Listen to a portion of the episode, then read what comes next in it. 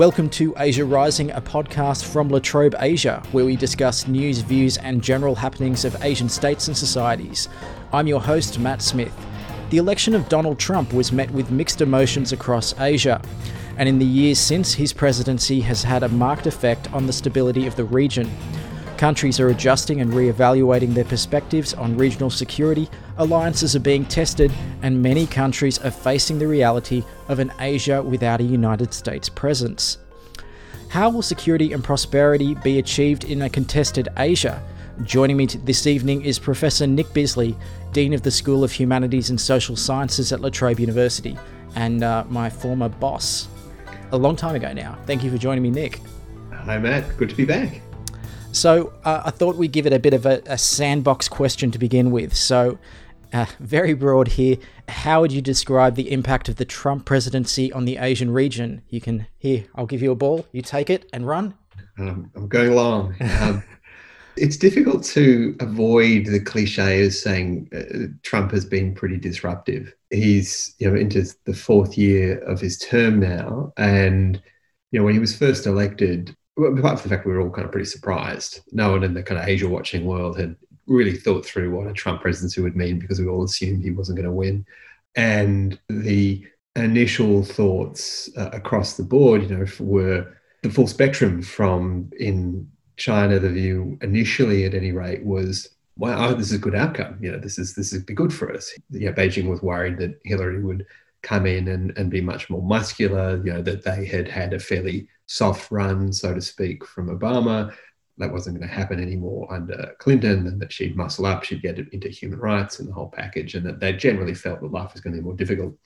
Uh, whereas Trump, you know, they thought, oh, he's a businessman, he's a Republican. They generally tend to be more pragmatic, don't talk about human rights so much.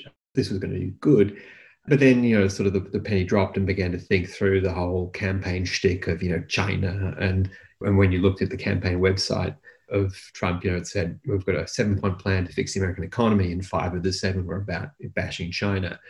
So as his presidency unfolded, um, what we began to see was a, a, whole slew of things that seemed to break with a lot of what we'd come to know as a sort of stable and predictable American president presence. Most obviously, you know, he launched a initially a, a wide-ranging trade war with China, and then more recently has basically made China a kind of full spectrum opponent of American grand strategy, and, and has done so, it must be said, with considerable support from the private sector, from Congress, and from really from both sides of politics. It's sort of one of the remarkable pieces of the Trump presidency is that the policy on China, you know, probably wouldn't be handled in the same way and the same kind of chocolate cake diplomacy stuff that, that Trump played out. But you know, we've seen a, a radical transformation on China we saw a really remarkable and very dangerous uh, approach to North Korea that, that really chucked out the previous ways in which the, the Americans had approached that, and a, a, very cavalier attitude to economic relations in general and trade and integration more specifically. And of course, allies have been treated um, pretty badly across the board. I mean, there's, there's the sort of superficial bad of Prime Minister Turnbull getting the terrible phone call but then there's a substantive bad in which, for example, South Koreans have been essentially ignored, not just ignored in terms of how uh, America's approached its North Korea policy, I mean, literally not including them in any of the considerations or negotiations or planning, to being downright insulting about them as partners. So Asia has been in for a pretty rocky time under the Trump presidency, both in terms of how they've behaved, but also, as, as you were sort of hinting at in your opening comments, what Trump did is is really remind us, and it's actually quite, I think it's quite a useful thing in some respects. It's reminded us that you can't always assume that countries will think about their interests in the same way. And when in Asia, you are, as most of the allies of the United States have been, which is basically organizing their defense and security relations on the expectation that the US would be a constant ally that would always be prepared to write big checks, to take big risks, to keep the region stable what we've seen is actually countries won't always think that way. I think that's a useful exercise, even if it has come A as some, something of a surprise, and B has also meant that a lot of countries have to begin to think about you know what they're going to do. So, in short, how has Asia fared under the Trump administration? It's been a pretty bumpy ride.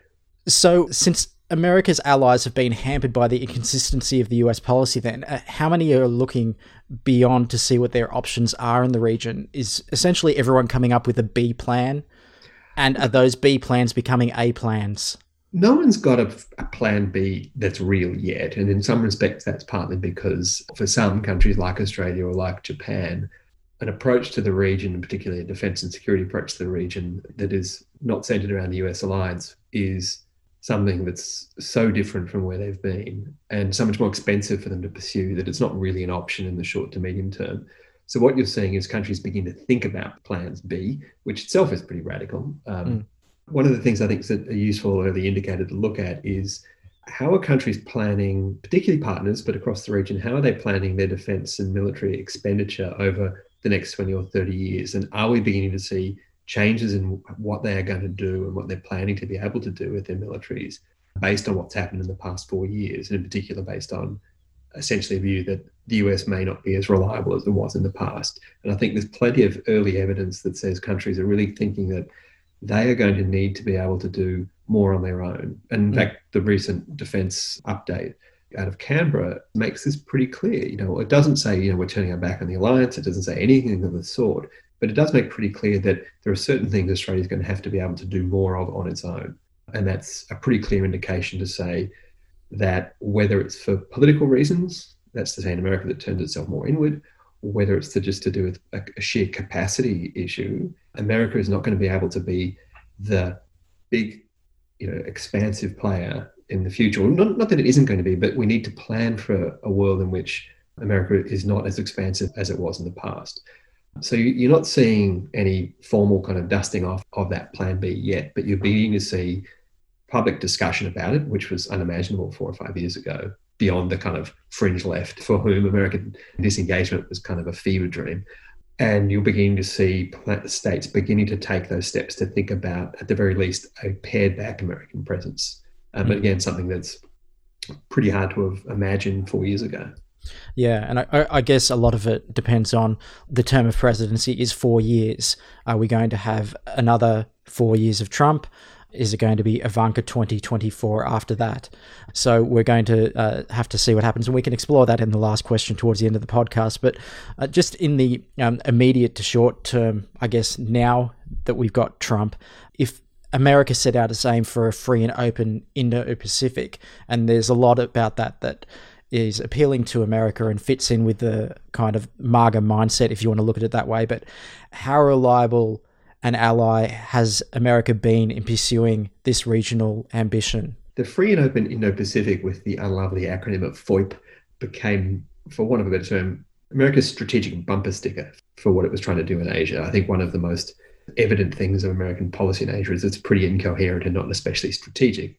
Um, but we had a label, Free and Open Indo-Pacific. That's a uh, really uh, big car bumper that you need that, that sticker. A MAGA cap wearing American would have a big car, an F500 or a Dodge or something like that. So the sticker, I think the sticker is going to fit. But the issue is more, we still don't really know what that actually means in mm. substance. And it's got, you know, a few clear problems about it. I mean, one is we've seen what the Free and Open Indo-Pacific means seems to depend on which parts of the American government you talk to and to see and to read the policy documents. And you've got a real tension between kind of three different versions of, of it, between sort of version one, which is a policy which is trying to present a real break from the past. That's to say, in America, that says we're going to take on China in great power competition and we're no longer going to be this sort of engaged China partners across the region and to provide that sort of more liberal approach to the role in the region. But instead, we're going to move away to being a much more competitive posture, principally with China. But but that's a real break from the past. A second element is one, and that's I think where the instincts of most of the machinery of American government lie, and that is actually free and open Indo-Pacific is in keeping with the past 40 years of American policy. It's about an American-centered regional order organized around the international rule of law as defined and understood by us and our allies, in which there's a sort of broadly liberal international economic order, and with slightly reorienting it and shifting it to reflect China's growing role. That's a vision which says there's actually not as much difference between Obama and Trump as, as many might imagine. But those are two really actually quite different visions of what America might do in the region. And then there's the third bit, which is the stuff that comes out of the president's mouth and out of his Twitter account, mm. which is all over the place. You know, I think one of the striking features of Trump in particular in his approach to regional policy is that he's a guy who's focused on the theatricality of foreign policy, you know, the big set piece bilateral meetings, you know, the Kim summits, the summits with Xi Jinping. In many respects, he seems to operate under the theatre of statecraft is statecraft, and that you don't need to follow that through with alliance relationships, alliance management, clear connection between ends and means, and the like. So, if you're an ally trying to figure out how you're going to position yourself in relation to the free and open Indo Pacific, it's really difficult given these discordant messages coming from Washington. The other bit that's missing is the disconnection from an American policy point of view is the economic side of the free and open Indo Pacific. So we've got a pretty clear view of the defense and military side, even if it pulls in slightly different directions. But you've then got a White House in particular that is not interested in a free and open Indo-Pacific understood in economic terms. It's interested in mercantilist, bilateral, you know, one-on-one, almost managed trade style agreements. And that really doesn't sit comfortably at all, either with the underlying principles of a free and open Indo-Pacific, as most people would understand it, nor does it sit well with that longer run tradition of how America's approached the region. And that's probably one of these things that's been most unsettling from the region, but also across the world, which is partners of the US, either former allies or others, have always seen and valued America as being a sort of champion of broadly understood kind of free liberal conception of trade. And I'm not saying that's necessarily, I'm not endorsing it, I'm just saying most countries felt that that was a good thing. And to see the United States walk away from that and say, actually, we no longer think this is useful and, and good, and we're going to support it is really unsettling. Allies kind of sit there and go, we don't know what you're trying to do. We're trying to position ourselves in relation to it. We've got this, frankly, wildly unpredictable guy at the pointy end of government and it's been very difficult to think about how you're going to position yourself in relation to it. So allies have found it hard going. Mm. So a lot of what Trump is doing pits America directly against China uh, in numerous areas of the economy and regional security. And China's become the target for blame with things like uh, COVID 19. They're blamed for election tampering.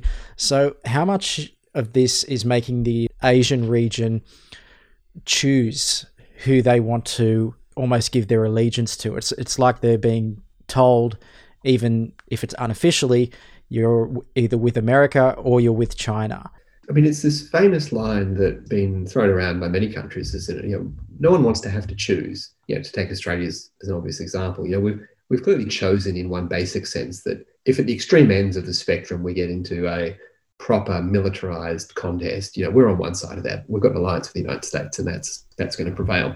But you know, if you look at a country like Singapore, it was a very interesting speech that the Singaporean Prime Minister Lee Hsien Loong gave at um, the Shangri-La Dialogue last June.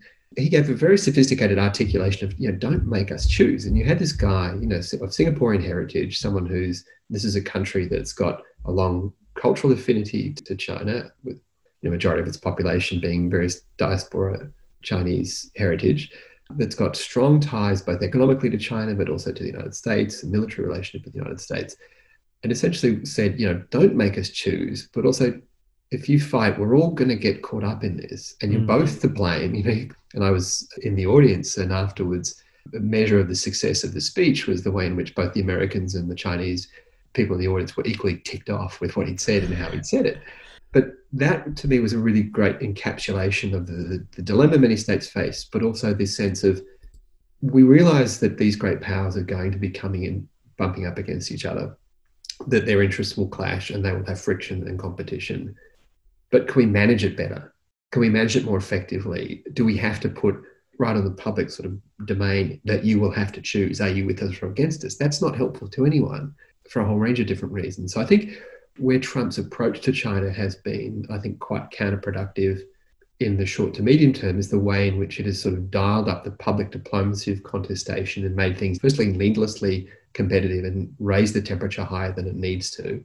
But it's also forced states like Singapore, like Australia, to some degree, like Japan, and, and most explicitly, like South Korea, to feel as if they're in a bit of a corner in which they have to put their chips on the table, in which they'd really rather keep them to themselves and manage how they have to navigate this life between Beijing and Washington much more effectively. So, and to take the stuff around the coronavirus, I mean, yes, it's a big problem that this came from China. Yes, if if they had not, as my eight-year-old son said, if they didn't like to sell and eat bats, we wouldn't be where we are, and that may be true, but but we're where we are, and the finger pointing doesn't help us. It doesn't help us manage this. It doesn't help us uh, try to figure out how to prevent something like this happening again. And I think it's illustrative of how a short-sighted kind of finger pointing mentality is we are further behind on this virus than we should be and likely to you know anything that comes around again is going to fall into the same trap so for asian partners particularly those who are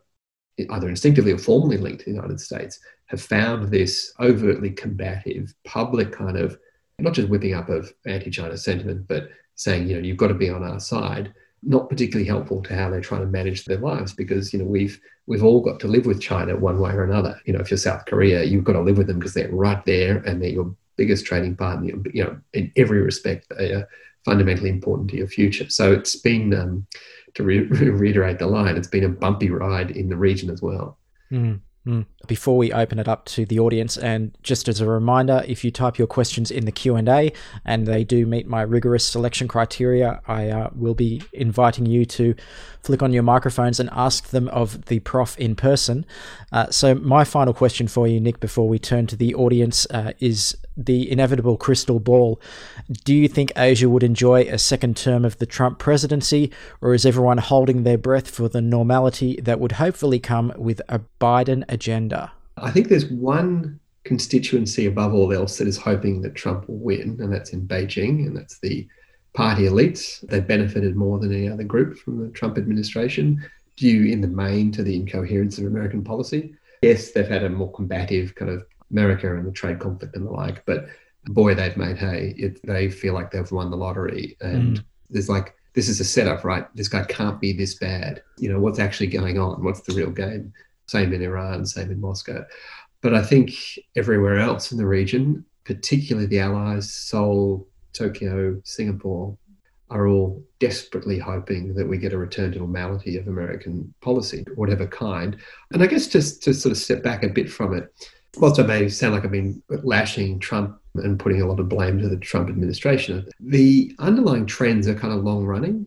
I think if you sit there and go, what's new about what America's doing in the region that you can lay Trump's feet and say, would things ever have been different mm. had Hillary been able to win the, the electoral college vote? And I think, yeah, there'd be clear differences. We wouldn't have had the, the, the rising of the temperature and or the, the escalation of tensions in, in North Korea. You wouldn't have had the sharpness with China. But the nature of the region's strategic relations, you know, these are long running trends. And what Trump has kind of done is accelerate a lot of them. But we haven't seen, really, with the exception of the trade stuff, not a radical break with the past, but an acceleration of trends that are in train, which is a very long winded way of saying I think America's allies and partners would much prefer a Biden presidency than a Trump presidency. But we probably have to realize that Biden would come in and would inherit, not just inherit the Trump positions, but the relationship with China would remain difficult, and not just because of Trump. There's changing strategic balances there. America's capacity and political will to play a big strategic role it's had in the past will be challenged. COVID is going to make that much harder. So I think we'll get a return to normality where, and, and I think Biden is likely to win at this point. Most allies would find that preferable, but we're still in for some difficult years ahead. All right. We will now turn to the audience. Uh, and the first question that I'm going to ask is from Lawrence Penny. So, Lawrence. Okay. The question was you know, has the USA's handling of the COVID crisis seriously undermined their credibility in, in Asia and the rest of the world. I mean, they do seem to have handled it quite badly, particularly compared to you know, Southeast Asia, Europe, and, and Australia. Undoubtedly. I mean, I think one of the great strengths that America has long had, both in, in the region and globally, is it's a country of great success and prestige and influence, and that sort of sense of here is a country that is un- unambiguously powerful, successful, and capable. And there's been a sense for a period, really after the global financial crisis, that America is not quite as compelling a kind of political and economic story to tell as it likes to think it has.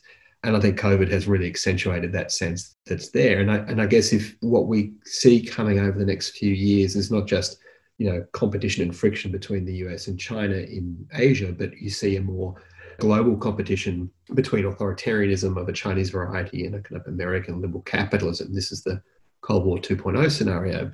You know, the Chinese will be well within their rights to say there's lots wrong with your system, much as the Soviets did. You know, the, the Soviets used to like making hay out of racial problems in the United States during the Cold War and inequality and poverty and the like. And, and I think you'll see that. And COVID has got both, I think, a prestige problem in general, but I think could well be caught up with the kind of uh, battle of ideas about how to organize societies that may come in the future. To say nothing of the fact this thing's going to cost an enormous amount. So the, the economic ramifications of this for America will be significant. And what that means for its global role and its role in the region, I think, will be um, be will, will hamper its its capacity to play the kind of role it's played in the past. All right, so we will um, now turn to another question. I will uh, flick on Zach Eggleston's microphone. Uh, hi there, hi Nick. So I was just wondering, like, how much of an impact has Trump really had on China? Like, more specifically, Xi Jinping and the Chinese Communist Party as we know it today. Has Trump spurred on their authoritarian resurgence by providing a helpful what not to do? it's a good question. I, I, I tend to think he's a sort of useful foil, and certainly, you know, in the early years of his administration, you know, the Global Times and the China Daily was, was always filled with, you know, he, yeah, he was kind of straight from central casting. Like, here's what's wrong with robber baron capitalism and democracy. This is you, you want democracy, you get a clown like this running your country. At a deeper level, I'm not sure that what we've seen in the way Xi Jinping and, and the party have reorganized politics and society more generally in China along that much more authoritarian line that you've described.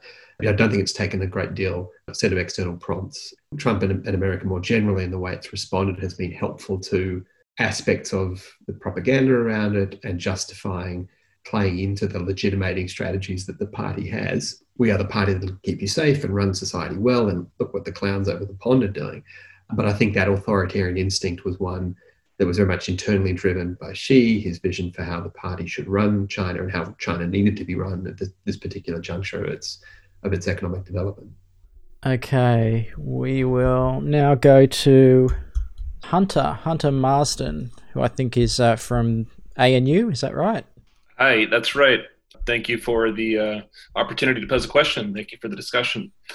Um, I wanted to ask about this week's announcement by Secretary of State Mike Pompeo um, regarding the South China Sea policy of the United States. I'm wondering how do you think this will impact or change the foreign policies of Southeast Asian countries? Thanks.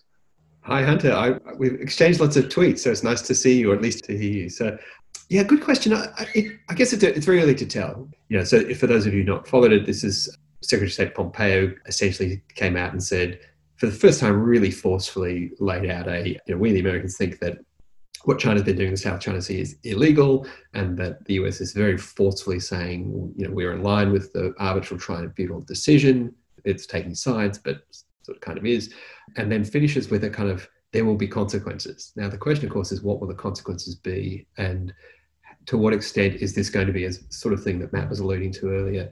Is this going to be a moment where America says we're taking a stand, and are you with us or against us, both partner non-claimant countries like Australia, like Japan, or the claimant countries themselves. And I think one of the things that Washington and, and others have faced, non-claimants have faced, is the complexity of pulling all of the claimants together and trying to gang up on China because the claimants themselves have these cross-cutting views on on the sea themselves. So it's very hard to corral all of them together. And that's always been a game that China has played successfully to sort of divide and conquer. My sense, I think, is that given the Trump administration's talk tough, carry no stick whatsoever, and don't follow through um, on threats approach that has largely, not entirely, but largely been the, the hallmark of its Asia strategy, I think most in the region will sort of anticipate that this is a a lot of noise that probably isn't going to have a lot behind it beyond. I mean, you might get a few more sail throughs, you might get a few more freedom of navigation operations. I remain to be convinced the US is going to be prepared to get involved in a military confrontation with China in an election year. But it's Trump, you know. it's hard to, it's very hard to tell. So I guess that's a long-winded way of saying it's very early to tell. I think Southeast Asian countries in particular will be a bit uneasy and a bit set back because will they have to show their colours? But I think most will probably be anticipating that they won't probably have to because I think it's unlikely that the US will follow through on this one because following through will be difficult and risky. All right. Thanks for your time tonight, Nick. Pleasure, Matt. Thank you all for, for listening. You've been listening to Asia Rising, the podcast from La Trobe Asia. If you like this podcast, you can subscribe in Apple Podcasts, SoundCloud, and please leave a review. They are always very appreciated. You can follow Nick Bisley on Twitter. He is at Nick Bisley, and you can follow La Trobe Asia. We are at Latrobe Asia. Our next live podcast will be on the 21st of July, 6 pm AEST. It will be with Natasha Kassam of the Lowy Institute on the subject of Trump and Taiwan, ally or wildcard. You can find out more information at latrobe.edu.au forward slash Asia. I'm Matt Smith, and thanks for listening.